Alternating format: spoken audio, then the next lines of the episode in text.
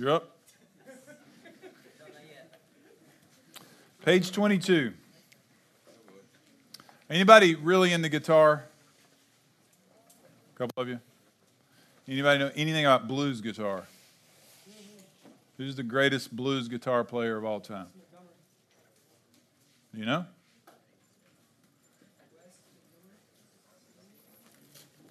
His name is Robert Johnson. There's a legend about Robert Johnson, the reason he became such an incredible guitar player. You Anybody know?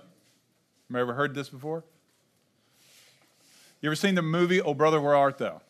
Anybody ever seen it? Oh Brother Where Art Thou? A few of you. Remember this scene where there's a crossroads? There's this young man standing out there in the middle of nowhere, and they stop and they pick him up. They said, What are you doing out here in the middle of nowhere? And he said, I found out that if I'd meet the devil here at these crossroads, he'd teach me how to play this guitar better than anybody in the world. So they asked him how that happened. He said, Well, I had to trade my soul. So the, the legend is Robert Johnson sold his soul to the devil so he could play the guitar. Here's the line in the movie Delmar says, You mean you traded your ever loving soul because you could play that there guitar? And the guy says this I wasn't using it anyway. I think it's one of the most frightening lines in a movie.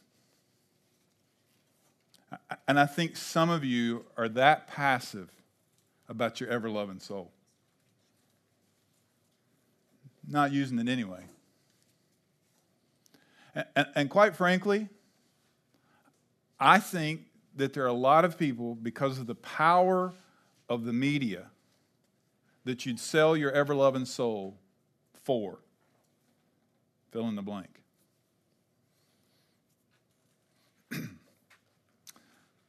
so, really, the question today is what, what is worth your life, or even more profound than that, what's worth your ever loving soul? So, in this text, he says, Because your steadfast love is better than life, my lips will praise you. So I will bless you as long as I live, and in your name lift up my hands. Now, let's go back to page 19. This is where I left off this morning. Therefore, since we have justified by faith, we have peace with God through him we also have obtained access by faith into this grace for which we stand, and we re- rejoice in the hope of the glory of God. So if there's a God,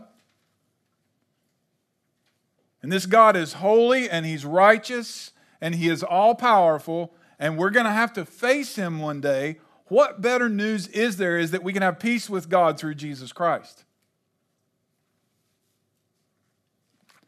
And when we discover this, when we believe this, shouldn't it be the response?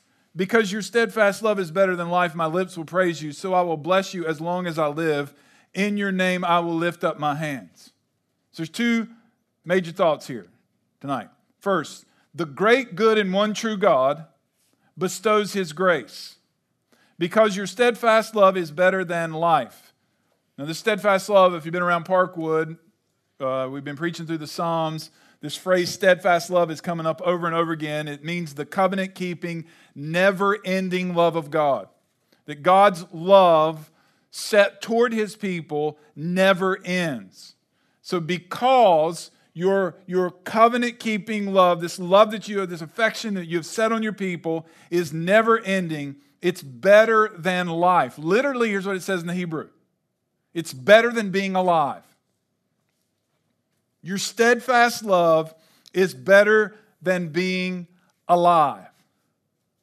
Now, I think in this room, some of you are convinced of that. I think there are a lot of you that are really not convinced at all. You think that's like way big overstatement of the scripture. Uh, in fact, I think you go so far as to, as to say you think a lot of people are just crazy. Um, that why would they even stake their life on this? Well, if Ephesians 2 is true, this is why you stake your life on it. Ephesians 2, verse 1. You were dead in the trespasses and sins in which you once walked, following the course of this world, following the prince of the power of the air, the spirit that is now at work in the sons of disobedience, among whom we all once lived in the passions of our flesh, carrying out the desires of the body and the mind, and were by nature children of wrath like the rest of mankind. Now, let me just stop right there. Because here is what the generation that you're living in says is salvation. They take this verse and turn it on its head and say, Here is salvation. Here is joy. Here's joy. Live by the passion of your flesh. If you'll live by the passion of your flesh and if you'll carry out every legitimate desire of your body, then you'll be saved. You'll have joy. Now, I just, I just have one real question for those of you who are buying that. How's it working for you? So when you get home by yourself and you lay your head down on the pillow at night, how's that working for you? So you laying there on your pillow going, Yes, man, my life is awesome. No, here's, here's what you eventually have to do when you give yourself to the passions of your flesh. You got to find a way to dull that pain that's down deep in here. And that's why addictions are rampant in our culture, is because people got to dull the pain for this so called salvation that they've found, and they're going deeper and deeper and deeper down into the hole. Now, I'm speaking out of experience here. I'm, I'm not speaking simply out of observation. It's, it's when you believe salvation is somewhere else other than the Lord God Almighty. Verse 4 But God. I don't care what you've done, who you are, and what, you, what lies you have believed. But God, being rich in mercy, because of the great love which He loved us. It's the same love that's being talked about in Psalm 63 the steadfast love of God. Because of the great love which He loved us, even when we were dead in our trespasses, made us alive together with Christ. By grace you have been saved. Only a person who have been saved by the grace of God alone, through Christ alone, that is, they're not trusting in anything that they can do for their salvation. Only those people can say that, the, that God's steadfast love is better than life. This is a quote from a guy named Thomas Brooks. Many men or women, we can say people, Many people have been weary of their own lives, as is evidence in Scripture and history. But no person was ever yet found that was weary of the love and favor of God. Now, what he means, a person who's come to grasp and understand that. Look on the top of the next page. Here's my question to you Is Christ worth my life? Now, Jesus gives an incredible illustration here. He says, The kingdom of heaven is like a treasure hidden in a field, which a man found, and covered it up. Then in joy he goes and sells all that he has and buys that field. All right. So if you study the history of Israel in that part of the world, what's going on there now has been going on for millennia now. Wars, conquering. So when the people of Israel were about to be conquered, when they would flee, as they were making their way to where they were going, they knew they'd be plundered if they were defeated. They would bury expensive things along the way. So it's still not unusual today for people to find incredible things and dig them up in seemingly the middle of nowhere. Now, here's how the law worked in the land of Israel. If you discovered something in that field, you were not free to take it because it belonged to the person who owns the field. So now you see the illustration making sense. So this person finds something in the field, so they take everything that they own and they buy the field. Now, what is the primary motivation according to this verse? Is it the object or the affection? Look at the verse. Is it the object or the affection? Who for then in his what? Joy. In his joy, he sells all that he has and buys that field. This is John Piper from Desiring God. The reason people do not come to the light is because they do not love it. The reason people do not come to the light is because they do not love it. Love for the light is not caused by coming to the light. We come because we love it. We come because we love it. Now, this is how God works through the power of the Holy Spirit. Um, you got to see the treasure. And only the Holy Spirit makes you see the treasure. And you can trample right over the top of it if you're not careful. And we've pled with you for weeks or for you, and I've pled for you today that you're going to see the treasure.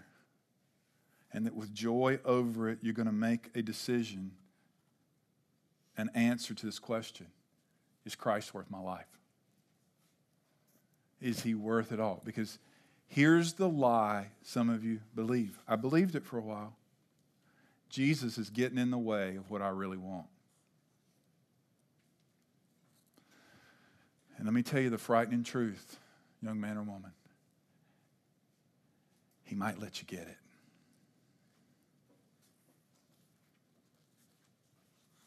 He might let you get it. And by His grace today, He's still calling to you. The answer to the question is crucial Is Christ worth my life? Second thing, the goodness of His grace brings expressions of Godward joy. So, when you sell everything you have, you buy the field, it says, because your steadfast love is better than life, my lips will praise you, so I will bless you as long as I live, and in your name I will lift up my hands. So my lips will praise you. I'm going to use words. I will bless you as long as I live. This literally means I'll kneel in adoration. So this is reverence to God with a physical acknowledgement. In my name, I will lift up, your name, I will lift up my hands. So, what does this mean? I'll do this right here. The song's playing, and the flag's waving. What am I doing? Pledge of Allegiance or the national anthem. But why am I doing this? All right, reverence or what else? Respect, allegiance, honor. So, what the Bible is saying that we have physical expressions of, of expressing ourselves. So, and I'm not trying to get in controversy here, I'm not trying to create any. But when an NFL player is doing this, he may be saying a lot of things in his own mind, but what's he saying to most people? I disrespect. Now, he may be having a statement in his own mind. I'm not, I'm not going to discount that.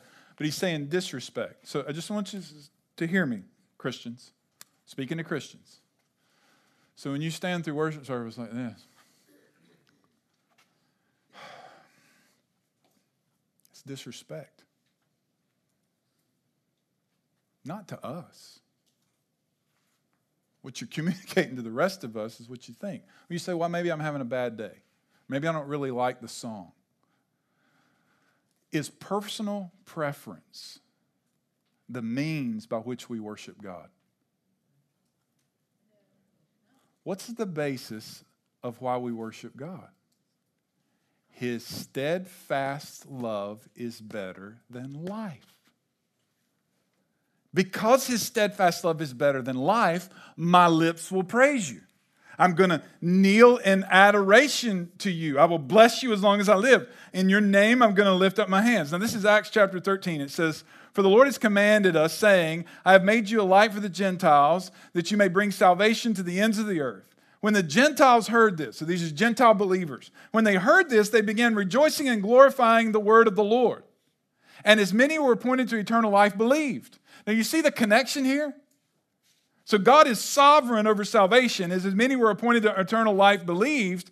But what is the means by which they believed? What was going on? Requires a little comprehension. What was happening around them?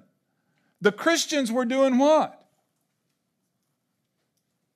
Y'all are looking at me like I have no idea.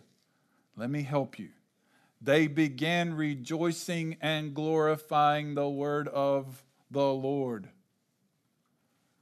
So these believers were worshiping God, and while they're doing that, the non believers are going, Yes! Yes, there's something distinct about that. And God used it as a means through which they were pointed to eternal life. Thomas Shepard said, it is, is it possible that any man should love another and not commend him nor speak of him? the answer to that question is no, it is not possible. So here's my final question Am I expressing Godward joy? Well, if I don't have it, I'm not expressing it.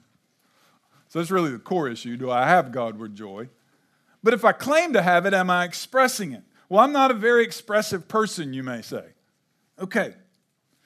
God's not really so much considered about you as a person as a part of what you, as, a, as, as He is concerned with who you are a part of. Because here's what you're a part of you are a chosen race, a royal priesthood, a holy nation, a people for His own possession. You are now a part of God's people if you're a Christian. And why are you part of God's people? That you may proclaim the excellency of Him who called you out of darkness into His marvelous light. Once you were not a people, but now you're God's people. Once you had not received mercy, but now you have received mercy. So once you were God's enemy, but now you've been reconciled to God, you are now His people with an express purpose to make Him known, to make the excellencies of Him known, not out of duty, but out of delight. It's out of joy that God's people praise Him.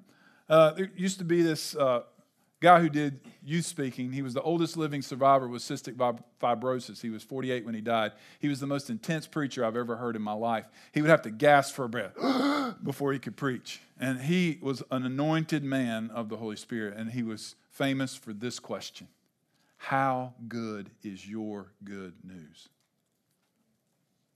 How good is your good news. Because if it's not good to you and you're not expressing it as that, it's not going to be good to anybody else. 1 Peter 3:15. In your hearts honor Christ the Lord as holy, always being prepared to make a defense to anyone who asks you for a reason for the hope that is in you, yet do it with gentleness and respect. This ought to happen in your life you ought to get asked occasionally, what is wrong with you? People ought to ask you, there's something different about you. I don't exactly know what it is. Now, I'm going to tell you when it's going to happen at, at, at this age. Really, most of your life, but really between the ages of 15 and 25. It's when one of your friends have a crisis they're going to come to you and they're going to say, There's something different about you. I've been watching it. Can you tell me what it is? Because how you deal with life and how I deal with life is very different. And the scripture says you need to be ready for that moment.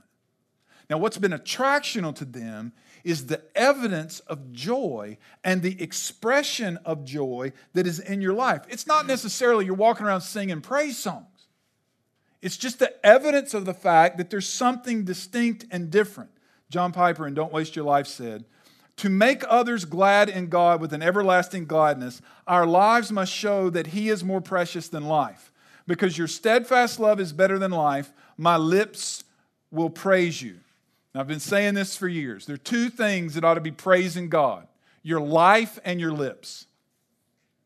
The way you live should be expressing a joyful praise to God, and what comes through your mouth, what you say, should be expressing a joyful praise to God. There's a question not in your book because some of you are going through some really difficult things.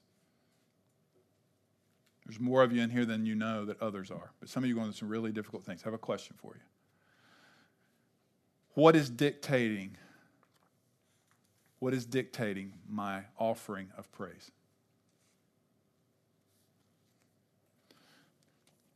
So I'm going to open my Bible.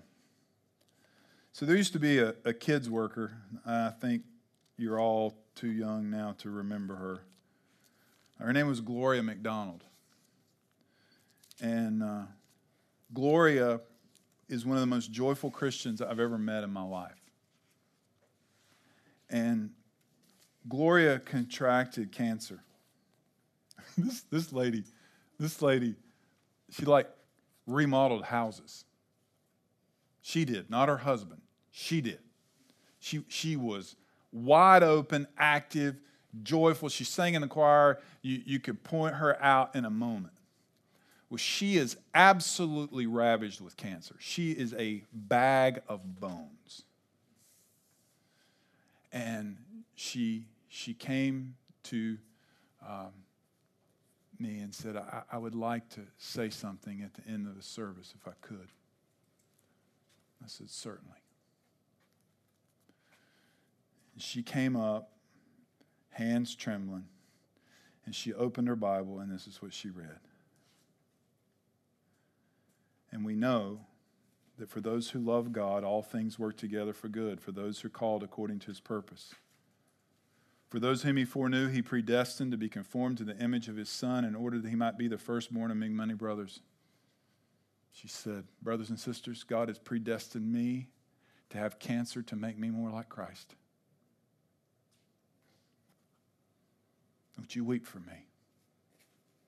She wasn't done. And those whom he predestined, he also called. And those he also called, he also justified. And those whom he justified, he also glorified. And then she said, Brothers and sisters, I'm not going to have cancer forever.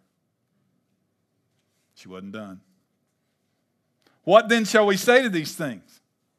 If God is for us, who can be against us? He who did not spare his own son gave him up for us all. How will he not also with him graciously give us all things? Who shall bring a charge against God's elect? It is God who justifies. Who is it to condemn? Christ Jesus is the one who died. More than that, who was raised, who is at the right hand of God, who is indeed interceding for us. Who shall separate us from the love of Christ? Shall tribulation or distress or persecution or famine or nakedness or sword or cancer, she said. And it is written, For your sake we are being killed all the day long we are regarded as sheep to be slaughtered. No. In all these things we are more than conquerors through him who loved us. For I am sure that neither death, nor life, nor angels, nor rulers, nor things present, nor things to come, nor powers, nor height, nor depth, or anything else in all creation, or cancer, will be able to separate us from the love of God in Christ Jesus our Lord. She looked out at us and she said this. She said, It's not about a longer life here, it's about what Christ has done to redeem us to himself. And I'm about to go see him before you. Are you going to see him? Because while we were yet enemies, Christ died for us.